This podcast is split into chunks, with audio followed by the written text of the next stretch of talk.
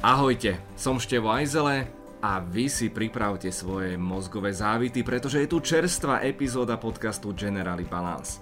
Tento mesiac sa na Balance venujeme téme vzdelávania.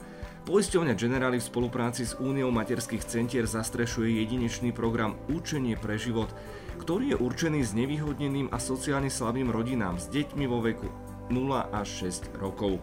Aj vy môžete projekt podporiť a pomôcť v tom, aby sny týchto detí neostali len s nami. Pre viac informácií navštívte stránku učeniepreživot.sk. Ako sa vlastne učíme a ako môžeme zachovať zdravie nášho mozgu? Aj tieto otázky položíme našim dnešným hostom. Vítam pani profesorku Barbaru Ukropcovú z Biomedicínskeho centra Slovenskej akadémie vied a pána doktora Igora Riečanského z Centra experimentálnej medicíny SAUKY. Príjemný dobrý deň. Dobrý deň. Dobrý deň. Ako sa máte? Ako sa majú vaše mozgy, Barbara? Môj mozog sa má pravdu povediac dosť unavene, pretože som skôr typ sova a tie radi e, sú hore dlho do noci a potom si radi prispia, takže asi tak. Igor, zvieracia ríša a vy? Mozgy, sovy? Zvieracia ríša? E, no tak ja sa cítim ako v pondelok ráno, čiže plne nabudený do nového pracovného týždňa. Neviem sa dočkať, čo ma čaká. No, ja to vykopnem hneď zo stra. Prosím vás, čím je náš mozog tak fascinujúci? Obyčajný, s prepačem, 1,5 kg nejakej hmoty, ale miliardy neurónov. No tak predovšetkým je fascinujúci preto, pretože robí fascinujúce veci No a potom je fascinujúci preto, že eh, mu nerozumieme. Uh-huh. Takže tým je ešte fascinujúcejší. Možno keď ho pochopíme, čo teda inak je dosť otázne, či sa nám niekedy vôbec podarí, tak potom to možno až také fascinujúce nebude, ale zatiaľ je to samozrejme fascinujúce, pretože bádame v neznámych vodách a všetko, čo chceme preskúmať, je neznáme a chceme preskúmať. Takisto ja neviem, ako vesmír, ako taký príklad, čo by som mohol uviesť je samozrejme fascinujúce pre tých, ktorí sú zvedaví.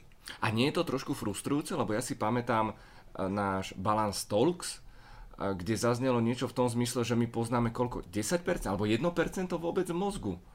My nevieme povedať, koľko Nevieme poznáme. nič. My vieme iba povedať, že čomu nerozumieme, no ale keď niečomu nerozumiete a niečo je neznáme, tak vy neviete, že koľko toho je neznámeho pred vami. Keď mm-hmm tak poďme, poďme otočiť otázku. Čomu rozumieme? Čo o mozgu vieme? Vieme popísať proces, eh, čo sa deje v mozgu, keď sa učí?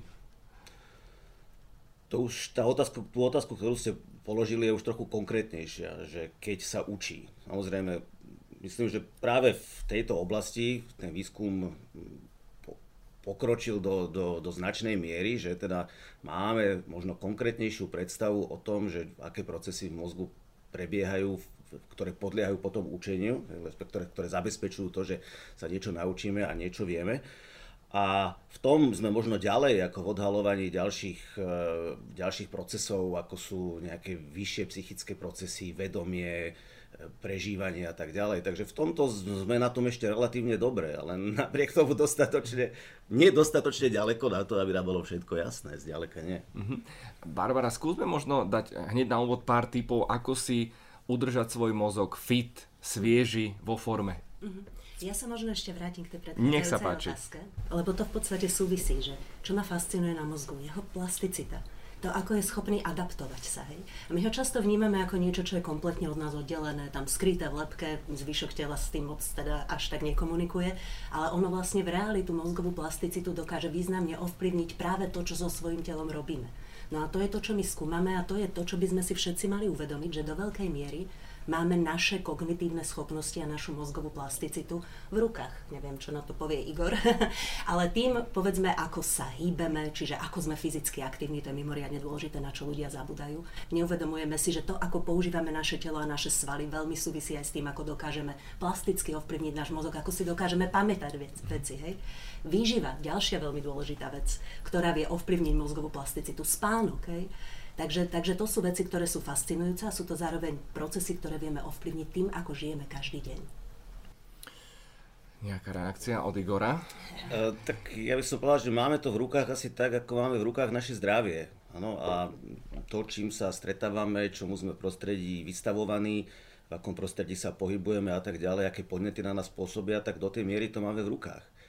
Isté, že to nemajú v rukách e, napríklad deti, ktoré sa narodia s nejakým mentálnym postihnutím, s mentálnou retardáciou. Tam je to, nie je to v rukách tých detí. Hej. A obmedze, máme veľmi obmedzené možnosti liečiť e, poruchy, hlavne neurovývinové poruchy, kde tá, ten základ toho, že, že dieťa sa nedokáže niečo naučiť alebo má nejako závažne postihnutý mozog, ktorý má potom do, veľmi závažné dôsledky na jeho správanie a celý život. E, kde tie procesy sú vo veľmi rannom detstve kde nevieme ešte zasiahnuť, nevieme, či to dieťa sa vyvinie s nejakou poruchou alebo nie, no tak tie máme v rukách veľmi málo. Oveľa viacej máme v rukách e, to, kde zohrajú tie, tie e, faktory prostredia nejakú dlhodobú úlohu počas života, hlavne teda v dospelosti. Samozrejme, ako ten, kto denne fajčí 20 cigariet, tak e, má určité riziko chorôb, ktoré je už jasne preskúmané a nemôže čakať, že bude v 80 tak fit v globále, samozrejme niekto áno, niekto nie, ale keď zoberieme tú skupinu fajčiarov, tak asi tak fit tá skupina v globále nebude, ako tá skupina nefajčiarov a podobne je to potom, čo sa týka e, funkcií mozgu. Tam samozrejme, kto ten životný štýl dodržiava, kto nejakým spôsobom na sebe, na sebe pracuje, vyživuje sa správnym spôsobom, e, má správnu životosprávu, tak môže očakávať, že to bude mať priaznivý dopad aj na jeho zdravie vo vyššom veku a udrží sa dlhšie fit. A vráťme sa e, k tým typom konkrétnym, lebo ja proste milujem toto zloženie. Máme tu aj teoretickú, aj praktickú stránku respondentov. A, tak Barbara, skúste dať teda tie, tie typy. Praktické typy, ako znížiť svoju šancu e, s vekom asociovaného kognitívneho deficitu, alebo poklesu teda tých mm-hmm. našich kognitívnych mozgových poznávacích funkcií. Hm. Ono treba si uvedomiť, že toho seniora ktorý potenciálne má problémy s pamäťou, máme v sebe skoro všetci. Hej. Niektorí majú riziko vyššie, tí, čo sú nositeľmi ABO4Y alely, čo je teda to najvýznamnejšia genetická predispozícia pre Alzheimerovú chorobu, čo je najčastejší typ demencie. Ale tak či tak všetci sme ohrození. Nemyslíme si, že keď nemáme nejaký variant génu, že sme si úplne istí, že sa nám povedzme Alzheimerová choroba vyhne. A ako teda môžeme ovplyvniť náš každodenný život už teraz, keďže ten senior už teraz nás drieme, aby sme sa teda tomu vyhli a to riziko znížili? Začnem pohybom, keďže to je to, čo my skúmame a veľa ľudí si neuvedomuje, ako je to práve dôležité pre mozog, mozgovú plasticitu, kognitívne funkcie aká je tá dávka pohybovej aktivity, ktorú stále do nekonečna opakujem, ale teraz mám inováciu, pretože kedysi sa hovorilo o tých 150 minút stredne intenzívnej aktivity vytrvalostnej, hej, to znamená... A 10 tisíc krokov denne? No, to už hovorí sa, že 8 tisíc, ale zvýšila sa tá dávka tých 150.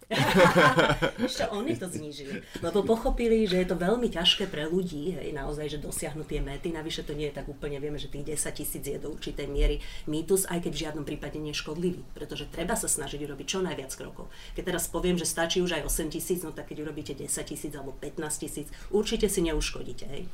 Čiže keď sa vrátim k tej dávke, už sa nehovorí o 150 minútach, to je úplné minimum, ale skôr o 300 minútach.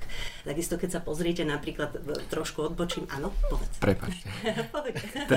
300 minút denne či týždenne? Týždenne, týždenne, pre Boha. Ja už som sa zlakol, že, dobre, dobre, že budem musieť naťahovať denne nejakým spôsobom. Nie, nie, nie. Je fakt, že sval je náš najväčší orgán, môžeme ho mať okolo 20, medzi 20-30 kg, podľa toho, či sme žena, muž, v akom, v akom sme vekovej kategórii a tak ďalej. Je to náš najväčší orgán, treba ho používať, ale zase nemusíme sa úplne strhať. Každopádne si treba uvedomiť, že je absolútne zle a to aj pre náš mozog, keď sme sedali. Čiže treba sa hýbať čo najviac a to nie len teda tie kroky, ale aj výrazná aktivita, kedy cítime, že sa hýbeme, že žijeme, že nám buší srdce, že sa potíme. To je to, čo dokáže totiž na periférii produkovať signály, ktoré potom ovplyvňujú pozitívne aj náš mozog a našu mozgovú plasticitu. Ale dôležitá je aj typológia toho cvičenia. Výskumy opäť ukázali, že predsa len nejaká posilka, už, už ste naznačili tú tepovú frekvenciu. Hej, hej, hej, asi základom je tá aerobná, tá vytrvalostná. To znamená čo? Rýchla chôdza, severská chôdza, jogging, beh, pokiaľ ste ale už nejakým spôsobom zdatní na to pripravení. V žiadnom prípade sedavý človek od stola by nemal zobrať tenisky a teraz si urobí 10 kilometrov, urobí si zle, nebodaj bude mať infarkt alebo bude mať nejaký úraz a odradí ho to navždy. Hej. Poznám také prípady, beh okolo Seneckého jazera na prvýkrát a podobne, tí ľudia už potom nikdy nič nerobia. Čiže treba začať postupne. Hej. To je veľmi dôležité. Silové cvičenia sú ale tiež pozitívne, len tam sa pre takého bežného človeka, ktorý nechce v posilovni tráviť polku života, odporúča tie 2-3 krát do týždňa so 48 hodinovou prestávkou. Zase si treba uvedomiť, že svaly nám odchádzajú vekom a keď si chceme udržať aj našu celkovú zdatnosť, aj teda kognitívne funkcie, tak je potrebné zabraniť tomu, aby sa rozpúšťali. To sa volá doslova rozpúšťanie mesa alebo sarkopenia. No to sa dá jedine silovou aktivitou. Preto napríklad naši seniory v Centre pohybovej aktivity silovo cvičia, zdvíhajú železa, aj staré dámy 70-80 ročné si na to zvykli pod dohľadom, myslím, že sú úplne skvelé. Uh-huh.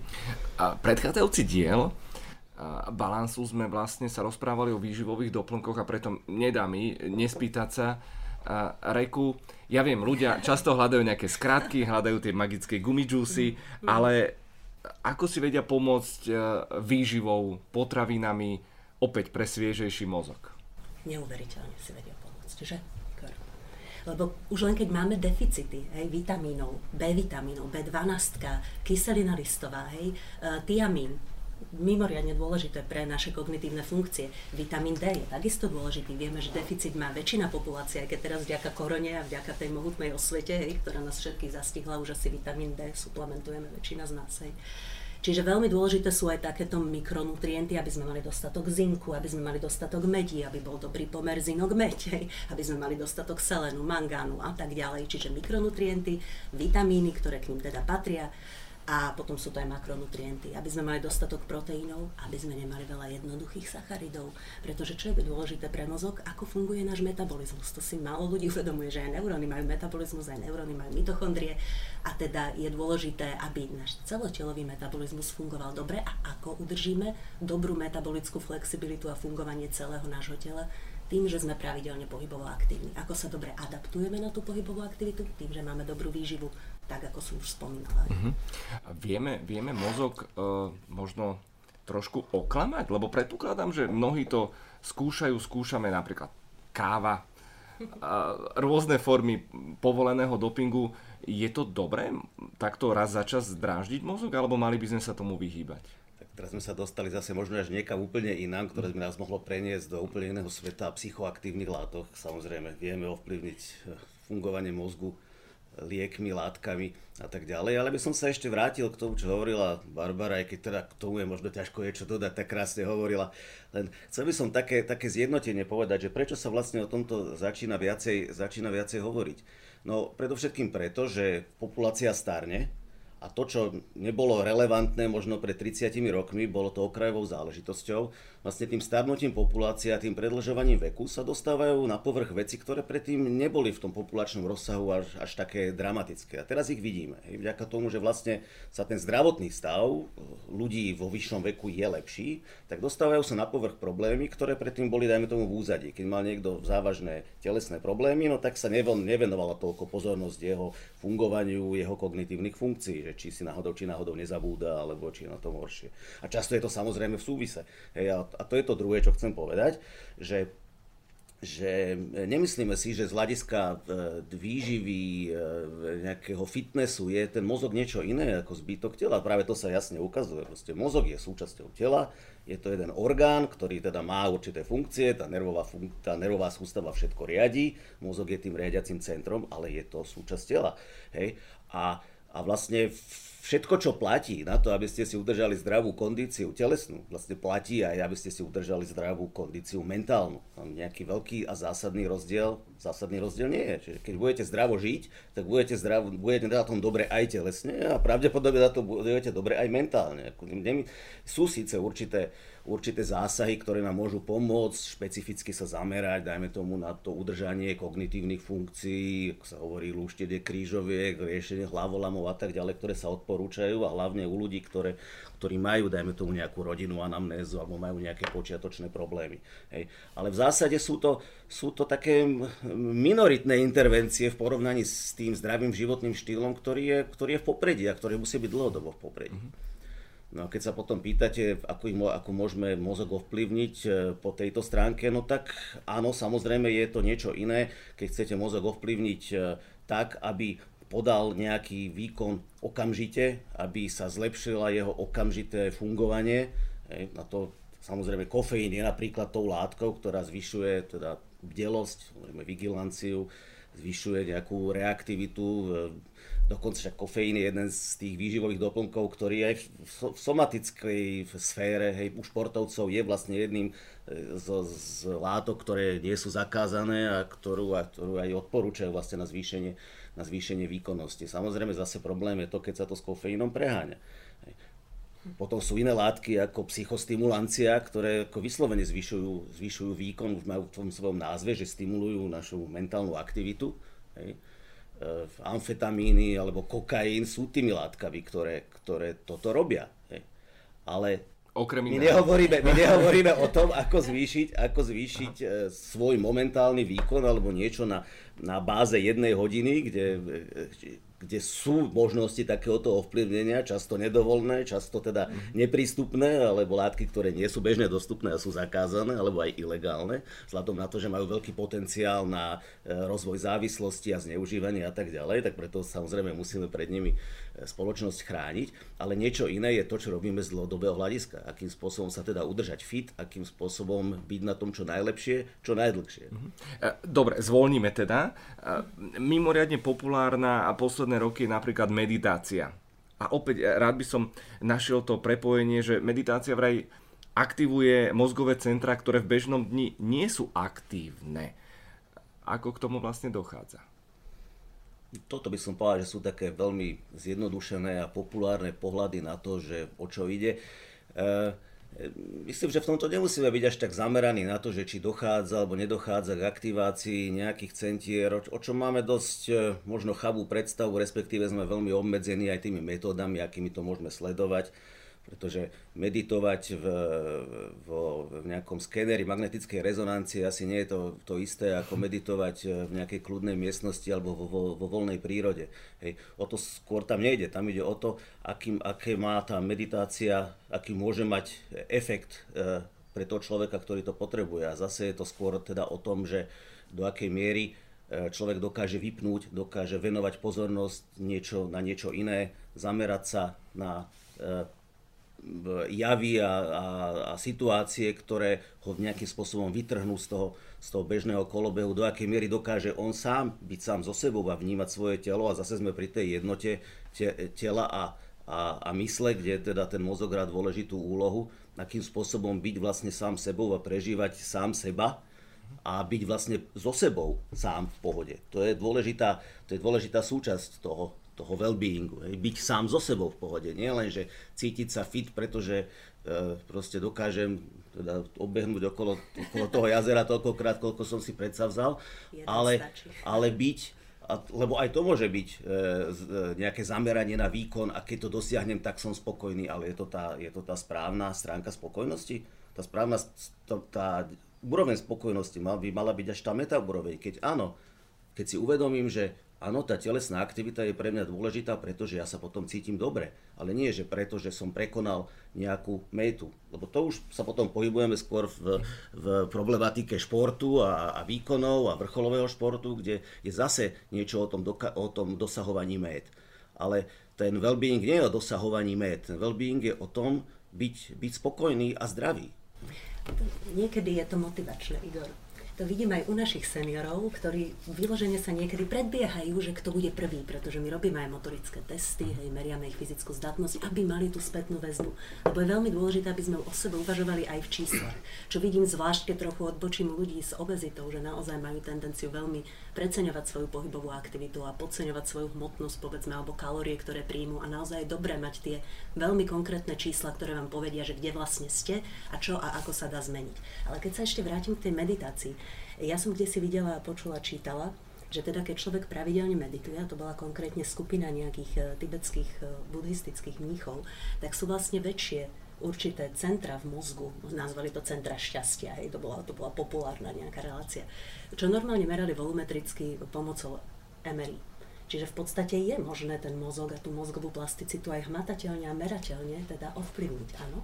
Áno, to, to je pravda, samozrejme, hej, veď uh, tie keď príjmeme tú tézu, našu základnú, čo my veríme ako e, neurobiológovia, neurofyziológovia, neurofyziológovia, neurovedci, je to, že tie naše psychické procesy sú podmienené nejakou činnosťou mozgu a nejakými procesmi v mozgu. Takže určite áno, na tej, na tej úrovni mozgu samozrejme, že dochádza k zmenám a keď e, niečo robíme dlhodobo, ako sa učíme, niečo vykonávame dlhodobo, tak môžeme očakávať, že dôjde k zmenám na úrovni mozgu, dokonca aj, dokonca aj štruktúrálnym. To bolo, to bolo dokázané už celkom, už celkom jasne.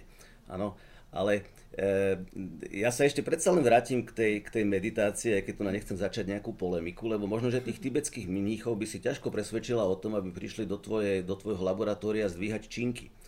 Ja myslím, že to je, čo si povedala o tých metách, to je v poriadku, samozrejme.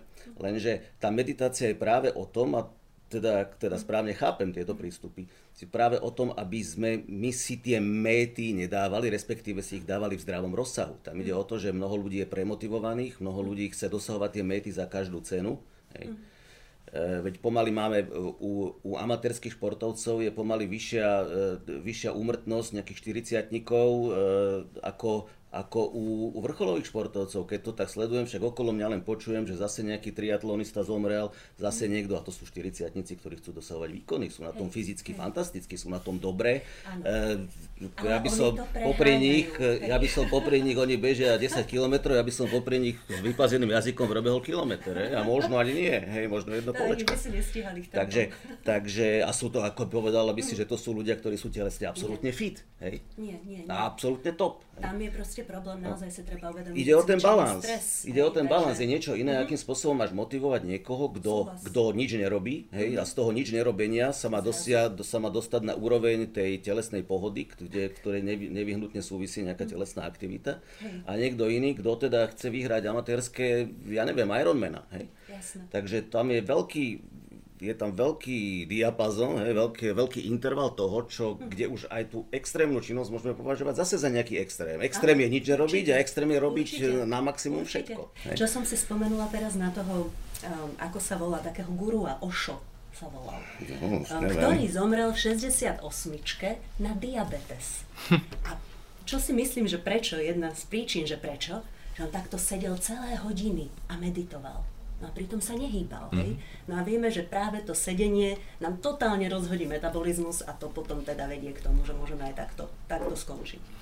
Všetko z mierou, to, to proste Jasne, platí, to hej, to, to proste platí, ale samozrejme, že e, potom musíme byť konkrétnejší. Hej. Niečo iné je ten bar, barbarín program, ktorý pomáha ľuďom, ktorí nič nerobia a temer, hej, preženiem to, hej, dostať sa, dostať sa ne, na, na nejakú úroveň a osvojiť si vlastne tie základy toho zdravotného štýlu a zase môžu byť iné skupiny populácie, kde, kde práve, dajme tomu, tá meditácia je pre nich oveľa dôležitá, lebo potrebujú vykr- vyskočiť z nejakého kola e, starostí, sú zaciklení v rozličných veciach, nevnímajú ani to, že ich telo už vysiela nejaké signály, že niečo nie je v poriadku a potrebujú zjednotiť svoju mysl so svojím telom, počúvať to svoje telo a práve takéto techniky, ktoré sú zamerané na to telo, na to prežívanie, toto ľuďom veľmi pomáha. Sú to aj vlastne takéto techniky sú súčasťou témer všetkých psychoterapeutických techník. Uh-huh. Tieto prístupy. Takže ako jednoznačne áno. Uh, Igor Barbara, odpustite mi, ale ja vás milujem. nie je lepšej debaty, pokiaľ je moderátor zbytočný. U, úplne s otvorenými očami, ušami vás, vás počúvam a iba jemne skúsim teraz tú debatu pošťuchnúť, že ja to chápem ako stred takých dvoch svetov. Spirituálny a potom je ten, ten aktívny. A opäť mnohé výskumy ukázali, naznačili, že e, vyhýbanie sa stresu alebo nejakej istej dávke napätia, že nie je úplne prospešné je to pravda, že ľudia pod stresom sú zdravší, keď to tak úplne zjednoduším? Veľmi závisí. To je presne, čo Igor hovoril. Veľmi dôležitá je tá individualizácia, potom je veľmi dôležitá dávka, pretože my absolútne vo všetkom sa pohybujeme po uh, také by som povedala U-shaped curve, hej. Veľmi málo je zle, potom je nejaká tá rovnováha a veľmi veľa je zle. A toto je presne, presne to, čo aj tu platí. A treba si uvedomiť, že napríklad aj fyzická aktivita je definitívne stres vy pritom vyprodukujete toľko rôznych molekúl, ktoré v podstate najmä sedavému človeku, ako som už spomínala, môžu vyloženie ublížiť. Hej? Takže preto je tá dávka, tá individualizácia veľmi dôležitá. No ono je to, a zase sme možno pri tej nejakej všeobecnom biologickom fenoméne, ono je to asi tak, že vo živých organizmoch všetko musí byť v rámci nejakých hraníc. Keď máte nízku hladinu cukru je zle, keď máte vysokú hladinu cukru je zle. A tak je to s každým parametrom. Keď máte nízky tlak je zle, keď máte vysoký tlak je zle. A otraviť sa dá aj vodou. Vždycky sú, vždycky sú nejaké, v tých biologických systémoch fungujú nejaké optima, ktoré sú nejaké vysvetľovať niečo, že toto je nedostatok a treba to zvýšiť za každú cenu, a pot, ale si niekto neuvedomuje, že no keď je veľa, aj, aj veľa môže byť zlé. No treba proste vždy utrafiť tú, tú, tú správnu mieru. Tie, tie, tie procesy prebiehajú optimálne v rámci určitých medzí. A zvyčajne majú hranice mínus a zvyčajne majú hranice plus, ktoré už nie sú dobré. Tá patológia môže byť v biológii, v medicíne je na obidvoch extrémoch. Schválne e, vypichnem príklad e, vedcov z Penn State, ktorí skúmali, či ľudia, ktorí nie sú v strese, alebo sú vystavení len malému napätiu, sú zdravší ako tí, ktorí sa stresujú. No a účastníci, ktorí nezažili stres, dosiahli v kognitívnom teste nižšie skóre ako tí, ktorí prežili istú dávku napätia. Čiže vlastne zjednoduším to, že nestresujte sa, ale trošku zase nezaškodí. Ono sa inak volá ten termín, alebo teda ten dobrý typ stresu eustres. Hej? A čo sa týka teda tej horšej výkonnosti, ja som si spomenula napríklad zo živočíšnej ríše, a to je koala, hej, ktorá žije v Austrálii, už teraz momentálne zaradená medzi druhy, ktoré pochodujú smerom k svojmu vyhnutiu. A koala žije v raji, pretože žije v eukalyptoch, žerie eukalypty, nemá žiadnych predátorov. Čo sa stalo s koalinými kognitívnymi schopnosťami a s jej mozgom? No zmenšuje sa evolučne, mm-hmm. pretože ho prakticky nepotrebuje. A to je to, prečo Adam a Eva odišli z raja, pretože tam bola nuda, chýbala stimulácia, chýbal práve ten eustres, ktorý nás poháňa k rastu, k tomu, aby sme sa dostali ďalej. Inak ďalší termín, ktorý popisuje vlastne tú potrebnú dávku dobre kvantifikovaného stresu, alebo teda dobrú dávku stresu, je horméza.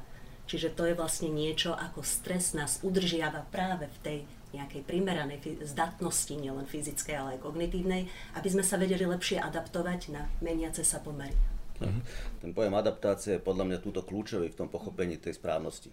Pretože stres je vlastne nejaká fyziologická reakcia na záťaž, na stresor. Ten podnet je stresor a ten vyvoláva stresovú reakciu. A, a tá stresová reakcia je nejakou fyziologickou reakciou, ako sa s tou, s tou záťažou vyrovnať a keď sa s ňou vyrovnáte správne, tak dochádza k adaptácii. Hej? Ale tá adaptácia je výsledkom teda tej stresovej reakcie. Hej? Čiže keď tá prebehne správne, je adekvátna. Nie je to excesívna, nedochádza k ním stále, neustále, ako sú tie podnety vyrovnané a také, ktoré dokážete zvládnuť, no tak vás to potom posunie. Ste adaptovaní hej, na, tie fakt, na tie zložky prostredia. Každá, každá zmena vlastne vyvolá nejaký stres, každá zmena, ktorej ste vystavení No keby sme teda neboli vystavení tým zmenám, ako Barbara povedala príklad s tou koalou, no tak tie, tie sa nikam neposúvajú, lebo žiadnym zmenám, žiadnym podnetom nie sú vystavené. A keď sme tým podnetom vystavení, no tak sú stresogéne, vyvolajú stres, ale pokiaľ sú v správnej miere, pokiaľ je človek zdravý, k, čo, k čomu prispieva aj to, akým spôsobom žije a tak ďalej, tak tieto tieto stresové podnety, tie stresory dokáže správnym spôsobom zvládať, dojde k správnym adaptáciám a týchto človeka zase môžu posunúť ďalej. Môže byť odolnejší v ďalších situáciách. Znova sa, znova sa stretne s tým podnetom, už ho zvládne lepšie.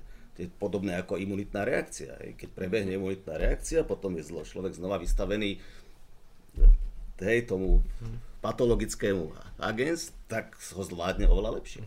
Že tieto princípy fungujú aj na takejto úrovni, aj na tej úrovni správania a aj psychických procesov nakoniec. Možno to tak e, jemnúčko uzavriem, že fakt nebyť e, istej dávky stresu, tak ľudstvo by neprežilo e, celé tie, tie, tie tisícky rokov, ale zase nebudeme obhajovať stres, lebo odtiaľ potiaľ. Chcem sa dostať no, ale... Treba ho správne pochopiť. Treba správne pochopiť, o čo ide. Hej? Stres je takým strašiakom. Termín, ktorý je pre nás strašiakom. Ale treba ho skôr vysvetľovať. No tak... My sme sa tu práve trošku snažili na to priblížiť, že akým mhm. spôsobom, akým spôsobom to treba chápať, ten pojem. Čo sa deje v mozgu, keď sa stresuje? Vieme, alebo stále nevieme? Tak e, to je otázka aj pre endokrinológa, aj pre neurofyziológia, pretože je to veľmi prepojené. Jedna časť tej reakcie je práve mediovaná, alebo začína iniciovaná predovšetkým nervovým systémom a nervovými bunkami, ale nakoniec dochádza k takým zmenám, kde sú v činnosti aj endokrinné bunky, ktoré sú riadené tým nervovým systémom. A tá druhá časť tej odpovede je práve potom e, hormonálna a možno práve tie dlhšie trvajúce zmeny, to navodenie, t- metabolickému prispôsobeniu, okrem, okrem iného, je práve to, ktoré už má e, ako pod palcom tá, tá, hormonálna, tá hormonálna regulácia. Áno, áno, jasné. Správna odpoveď. Postupujete do ďalšieho kola. Výborne. Poďme sa presunúť na úplný začiatok našich príbehov. Poďme na deti. Pretože projekt Učenie pre život, v rámci ktorého sa rodičia učia hravou formou postupne rozvíjať zručnosti, schopnosti a vedomosti svojich detí, je určený pre rodiny s deťmi od 0 do 6 rokov.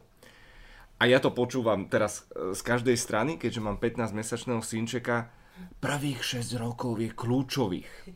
Prečo?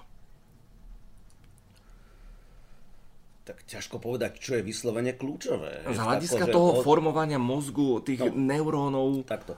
Vieme, vieme to, že e, vý, vývin, vývin mozgu e, veľmi aktívne prebieha aj po narodení. To je, to je jasné. Veď nielen to, že čo všetko, ako to dieťa rastie a čo všetko sa musí naučiť. A to, že, to, že sa musí naučiť, tak už len z toho to je nejakým spôsobom jasné, že keďže sa učí a, a, a aké pokroky vlastne robí, je všetko podmienené nejakým spôsobom e, mozgovými reguláciami. Čiže na, to, na tej úrovni mozgu musí dochádzať k enormným, k enormným zmenám. Hej. Tým, že nie sú viditeľné tak ako na tej fyzickej stránke, tak e, sú nám akoby skryté, nevidíme ich, samozrejme máme aj problém ich e, dostatočne dobre, dostatočne dobre skúmať, lebo ten mozog je nejakým spôsobom skrytý, ale že tam prebiehajú zmeny, je, je absolútne evidentné. A čo vieme možno v súčasnosti viacej, ako vieme pred, pred ja neviem, 20 alebo 30 rokmi dozadu, čo sa týka tej časovej osy, je to, že ten vývin mozgu e, veľmi rýchlo prebieha nielen počas toho ranného detstva ale aj počas, počas pu, a, puberty, počas adolescencie a dokonca až do ranej dospelosti. Až do, môžeme povedať, že tie, tie procesy sú až no, skoro 23-25 rokov sa teraz udáva tá hranica, kedy je, kedy je akoby ten mozog dokončil tie svoje vývinové, vývinové procesy. Ale e, dajú sa tie fázy určitým spôsobom asi rozdeliť toho ranného, toho ranného vývinu a asi trošku iné procesy potom prebiehajú predovšetkým v, v tej adolescencii. A jedno možno z takých veľmi zaujímavých e, fenoménov, ktoré sa, ktoré sa dokázal na tej, na tej úrovni mozgu, je, že a súvisí s tým, s tým nejakým raným učením, alebo to čo, to, čo, to, čo dieťa sa učí počas tých prvých rokov života, je v tom, že e, pravdepodobne v mozgu na začiatku alebo po narodení ten, ten mozog je nastavený tak, že, eh, že, že je veľ, veľmi veľká prepojenosť medzi jednotlivými, medzi jednotlivými neuro, nervovými bunkami v mozgu, poviem to zjednodušene. A práve tie procesy učenia, tie procesy adaptácie, tie stretávanie sa s tými vonkajšími podnetmi, to na čo ten, to, to dieťa reaguje a čím sa učí, práve e, nedochádza v mozgu k akoby k vytvár, poviem to veľmi zjednodušene, k vytváraniu nejakých nových prepojení medzi jednotlivými neurónmi, ale skôr k vyselektovaniu tých, ktoré sú akoby potrebné, k tomu posilňovaniu tých prepojení, ktoré sú, ktoré sú potrebné a, a v, to, v tom rannom vývine vlastne dochádza akoby k redukcii, k redukcii tých prepojení na, na, na úrovni mozgu. Čiže vlastne možno v tom, v tom celkovom globále sa ukazuje, že ide o to vyselektovať teda tie správne spojenia, tak by ten mozog fungoval. Ako keby ste e, tú celú tú štruktúru, ktorá je najprv nejaká veľmi nešpecifická, e, akoby nejakým spôsobom dali do nejakého správneho tvaru, povedzme to takto nejako veľmi mhm. zjednodušene. Mm-hmm. To je niečo, čo sa možno 20 rokov dozadu nevedelo, nebola to celkom jasná predstava. Takisto sa ukazuje, že práve tieto procesy, keď sú porušené, tak to potom môže viesť k niektorým závažným, alebo hrá to úlohu v niektorých závažných psychických problémoch a predovšetkým v rannej dospelosti sa napríklad manifestujú tie veľmi závažné psychické poruchy, ako je schizofrénia, ako je bipolárna porucha a tak ďalej. Hej. Sú to práve tie, ktoré sa manifestujú v ranej dospelosti. Čiže to, e, práve preto sa čoraz viacej uvažuje o tom a je nám čoraz jasnejšie, že ten neurovývinový základ týchto poruch je tam zrejmý a že tie, tie procesy postihnutia práve tých dôležitých procesov vývinových, že sú nejakým spôsobom postihnuté, nakoniec vedú k tej prepuknutiu tej choroby hneď v ranej, maximum v tej ranej dospelosti. A je vedecky dokázané, lebo všade to počúvame, že mozog dieťaťa je ako špongia, ktorá nasáva všetky tie informácie a je tam priama súvislosť medzi počtom stimulácie, podnetov, ktoré dieťa dostáva a schopnosťou učiť sa? A náražam teraz napríklad na zanedbané deti, ktorým proste nie je venovaná toľká pozornosť? Áno, jednoznačne áno. Vždycky je tá, ale zase sme zase pri tom, čo sme hovorili možno predtým, ide o tú mieru tej stimulácie. Tá miera stimulácie musí byť prispôsobená, alebo musí byť nejaká Dá sa to aj prešvihnúť. Samozrejme, áno. Keď budete dieťa neustále stimulovať, neustále vystavovať nejakým podnetom, e- ten proces nemusí prebehnúť správne, respektíve nemusí byť to vaše pôsobenie, aj keď si myslíte, že idete dať tomu dieťaťu to, to, to najviac, že ho zahltíte všetkými podnetmi, v konečnom dôsledku nemusí byť, nemusí byť prospešné. A ono, pravdepodobne to dieťa aj na to bude reagovať. Ako tá hyperstimulácia bude nepokojné, nebude sa správať tak, ako ako by to malo byť, hej, ako by to malo byť optimálne. A samozrejme tá deprivácia, zase s tým sa stretávame možno častejšie ako s tou hyperstimuláciou, no tak jednoznačne áno, proste, keď tie podnety nie sú, keď to dieťaťu nie je venovaná dostatočná pozornosť, veď už len tá základná starostlivosť o to dieťa je to predovšetkým, čo, čo bude to dieťa vystavované. Hej, či sa díva e, do, e, ako na ňo reaguje okolie, sa díva do tváre matky, otca, blízkych, blízkych, e, blízkych osôb. Hej, to je, to, je to veľmi dôležité, akým spôsobom sa k tomu dieťaťu pristupuje. Takže mm-hmm. tam tako, to je jasné, hej, že, zanedbané, že, že zanedbávať dieťa má negatívne dôsledky pre celý ďalší život, to je jednoznačné. Ale negatívne môže byť, aj keď sa napríklad zanedbá to, čo dieťa naozaj potrebuje. Čo dieťa potrebuje? Pohyb, to všetci vieme. A tá minimálna dávka pohybu, ktorú sme si už zadefinovali hej, u dospelých, je pre dieťa ešte väčšia. Je to teda minimum, tej, teda hodin, je to minimum hodina takej intenzívnejšej aktivity denne. Čo sa zdá byť relatívne veľa, lebo by ste sa čudovali, ale v súčasnosti napríklad v Holandsku sa robil prieskum, väčšina detí už vôbec netravia čas vonku. A väčšinu svojho času, čo je niekde medzi 6 až 9 hodinami, trávia s nejakým digitálnym zariadením. A treba si uvedomiť a spýtať sa, aký má toto dopad na rozvíjajúci sa detský mozog. Jednak to, že sú exponovaní tým digitálnym zariadeniam, jednak tá absencia pohybovej aktivity. Pretože keď uvažujeme o tom, ako zlepšiť napríklad akademické výsledky alebo pamäť našich detí, tak väčšina škôl v tom svojom programe, v tom svojom kurikule, čo prvé odstraňuje hodiny telesnej výchovy, také zbytočné. A to vždy uvádzam ako teda notoricky známy príklad e, Paul Zientarský, ten učiteľ v Naperville v Illinois, ktorý zavedol 0 hodinu telesnej výchovy, že začali tie deti skutočne dosahovať oveľa lepšie výsledky. A nebol to striktne teda vedecky kontrolovaný experiment, ale zase boli to tisíce detí, ktoré sa postupne do toho programu teda zapojili spolu s ďalšími učiteľmi. A je to teda, tá asociácia je skutočne, skutočne nápadná. Hej? Mm-hmm. Takže pohybová aktivita je skutočne pre rozvoj mozgu vášho dieťaťa, vašich detí veľmi dôležitá a nezabúdajme na to. Práve sem som sa chcel dostať e, k tzv. novodobým drogám obrazovky, smartfóny a v konečnom dôsledku taký nový fenomén, nový už pár rokov veľmi dobre poznáme, Google efekt. Však to ja si nemusím pamätať, to si nájdem na Google. Tak začali ste tému, ktorá je strašne široká.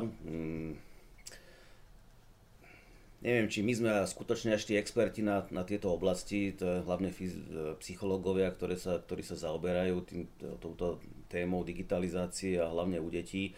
No evidentne vidíme, že tie digitálne technológie sú pre tie deti nejakým obrovským lákadlom. Že musí tam byť nejaký veľký reward z toho, že oni proste s týmito zariadeniami manipulujú tak ďaleko by som nechcel aby som o tom veľmi, veľmi mudroval. Hej. Ale snáď zase všetci vidíme, my všetci dospelí, dospelí vidíme, že tie dopady sú... E, e, dobre, vidíme hlavne tie negatívne dopady, lebo tie si všímame. Na druhej strane určite tá, tá digitalizácia a tieto digitálne zručnosti majú aj nejaké pozitívne, e, pozitívne efekty, ktoré si možno nemusíme všímať. Hej. To, že tie, deti, že tie deti dokážu riešiť určitý typ úloh, e, to, že proste niečo, čo sme my v detstve vystavovaní neboli. Je pre nich absolútnou súčasťou, absolútnou normalitou. Takže e, dostanú nejaké zručnosti, ktoré zase my nemáme, hej, čiže sú možno niekde inde a možno s každým s tým plusom a keď je to excesívne, tak potom prichádzajú aj tie mínusy. Ale my tých plusov si, si hovorím, že možno nie sme si až tak natoľko vedomí, alebo ich doteraz nevnímame, ako nám do očí bijú, ako nám do očí bijú tie mínusy. Hej. Uh-huh. Takže toto je podľa mňa oveľa, oveľa zložitejší problém. Zase je to, zase sme niekde pri tom, že e, sa ako bytosti nejakým spôsobom adaptujeme na to, na to prostredie. Určite je to, že e, my zase dospelí máme v rukách, do akej miery tie, tie deti e, týmto podnetom vystavujeme alebo nevystavujeme a evidentne je, že tá regulácia je tam do istej miery potrebná a hlavne vidíme tie negatívne dopady, keď sa uprednostňujú práve tieto podnety pred nejakou telesnou aktivitou, pred e, nejakými open air, open air aktivitami. Takže e, ako zhodnotiť to komplexne je asi, je asi veľmi ťažké. Hej, ja si myslím, že možno nejakí behaviorálni psychológovia, e, behaviorálni vedci, ktoré sa týmto zaoberajú, by možno vedeli lepšie povedať a komplexnejšie to zhodnotiť vlastne tieto, tieto celé fenomény. Ale sme aj rodičia a vidíme to na našich deťoch. No, a ono je to áno. naozaj o tej dávke a o tej potrebe určitej kontroly a dohody s tými deťmi, pretože ako si spomínal, ono ten reward system, ktorý je založený na dopamíne, je vtedy aktivovaný, čiže vzniká určitá adikcia, aj keď je to možno otázka, teda, že či je to naozaj addictive behavior, či je to naozaj závislosť, ale uvažuje sa o tom. Hej. No tak... Takže dávka je asi. Áno, ako mnohokrát je to, je to v tom, že môžeme hovoriť o poruche, mm. veď e, nakoniec aj gambling e, hej, je, je porucha, ktorá má akoby svoje, svoje charakteristiky a svoje špecifika a preto sa označuje aj za typic, špecifický, špecifický typ mentálnej poruchy. A nejaké takéto excesívne pritiahnutie k tým digitálnym technológiám môže vykazovať takéto rozmery. Tie, tie, tie rozmery poruchy. No, niekedy nám to nedá samotným, keď vidíme, že ja neviem, ideme do nejakej reštaurácie a, a dieťa tam, ja neviem, bere si nejaké hranolky a, die, a postavia mu pred, e, pred, oči, pred oči tablet, hej, mhm. dvoročnému alebo trojročnému dieťaťu. Ako, zostane mám rozum stáť, že toto proste není, není možné, ako toto môže rodič spraviť hej, svojmu dieťaťu, alebo prvé, keď je nekludné, no strčí pred nich nejaký mobil, aby sa zahralo nejakú hru No tak nemôžeme, hej, keď v nejakom veľkom rozsahu sa toto deje u veľmi veľa rodín, veľma, veľmi veľa ľudí, no tak ako nemôžeme očakávať asi pozitívne dopady na, na rozvoj v, v globále. Hej. Nevieme vždy posúdiť to jeden jednotlivý prípad, ale že to môže e, mať nejaké negatívne dopady na, na, na rozvoj toho dieťaťa, no tak to sa asi každý človek by sa obával, hej, ktorý e, trochu rozumie alebo sa zvenuje týmto, týmto veciam. Môžem ešte, že otázka je teda, či to negatívne dokáže ovplyvniť našu kapacitu pamätať si nové veci, nové fakty. A na to sa robili štúdie, boli aj relatívne teda dobre publikované v dobrých zahraničných časopisoch, že rozdelili teda normálne porovnateľných dobrovoľníkov na dve skupiny, mali sa učiť rovnaké veci, len tá jedna skupina mala mobil, ktorý mohla používať ako teda informačný zdroj a druhá skupina nie. Ktorí sa to naučili lepšie? Samozrejme, že tá skupina bez mobilu. Čiže už to, že my sa spoliehame na ten náš externý mozog, a, a proste to je náš vlastne informačný zdroj, takže ten svoj využívame potom menej. A ono, keď to budeme robiť pravidelne, bude sa to odrážať, nájde to ten svoj zrkadlový obraz aj v štruktúre toho mozgu. Konec koncov dá sa to asi prirovnať aj ku uh, týmto taxikárom v Londýne, tí mali takéto veľmi veľké centrum v mozgu, Igor vieš určite presne kde, ktoré sa súvisí s priestorovou orientáciou, pretože tie taxikárske skúšky v Londýne sú mimoriadne ťažké a náročné, no ale v dnešnej dobe, už keď sa spoliehate na rôzne GPS a tak ďalej, znovu, už to nie je také, už to nedokážu tak dobre, už proste trpí tá ich kapacita orientovať sa, hej. Takže Áno, to, čo si spomínal, tých taxikárov, znamená, to súvisí s učením, sú to, tie, sú to tie štruktúry mozgu, ktoré vieme, že súvisia s učením a ten, kto mal nejakú lepšiu priestorovú orientáciu alebo musel sa naučiť niečo viacej, tak a vedel viac ako niekto iný, tak mal potom v tých oblastiach inú aktivitu, však čo by sme nakoniec aj, aj, aj očakávali, takže to pekne do toho to zase zapadá, že čo, čo tie oblasti mozgu, akým spôsobom sa podielajú na tej kognícii. Ale na druhej strane ešte sa vrátim k tomu Google, Google efektu. Nám chcem povedať to, že hovorí sa o tom, že vlastne tá veľká časť inteligencie práve spočíva v tom, nie tie informácie v sebe držať, ale vedieť ich vyhľadávať. A tam sme inom, tam sme zase pri ďalšom probléme. Hej.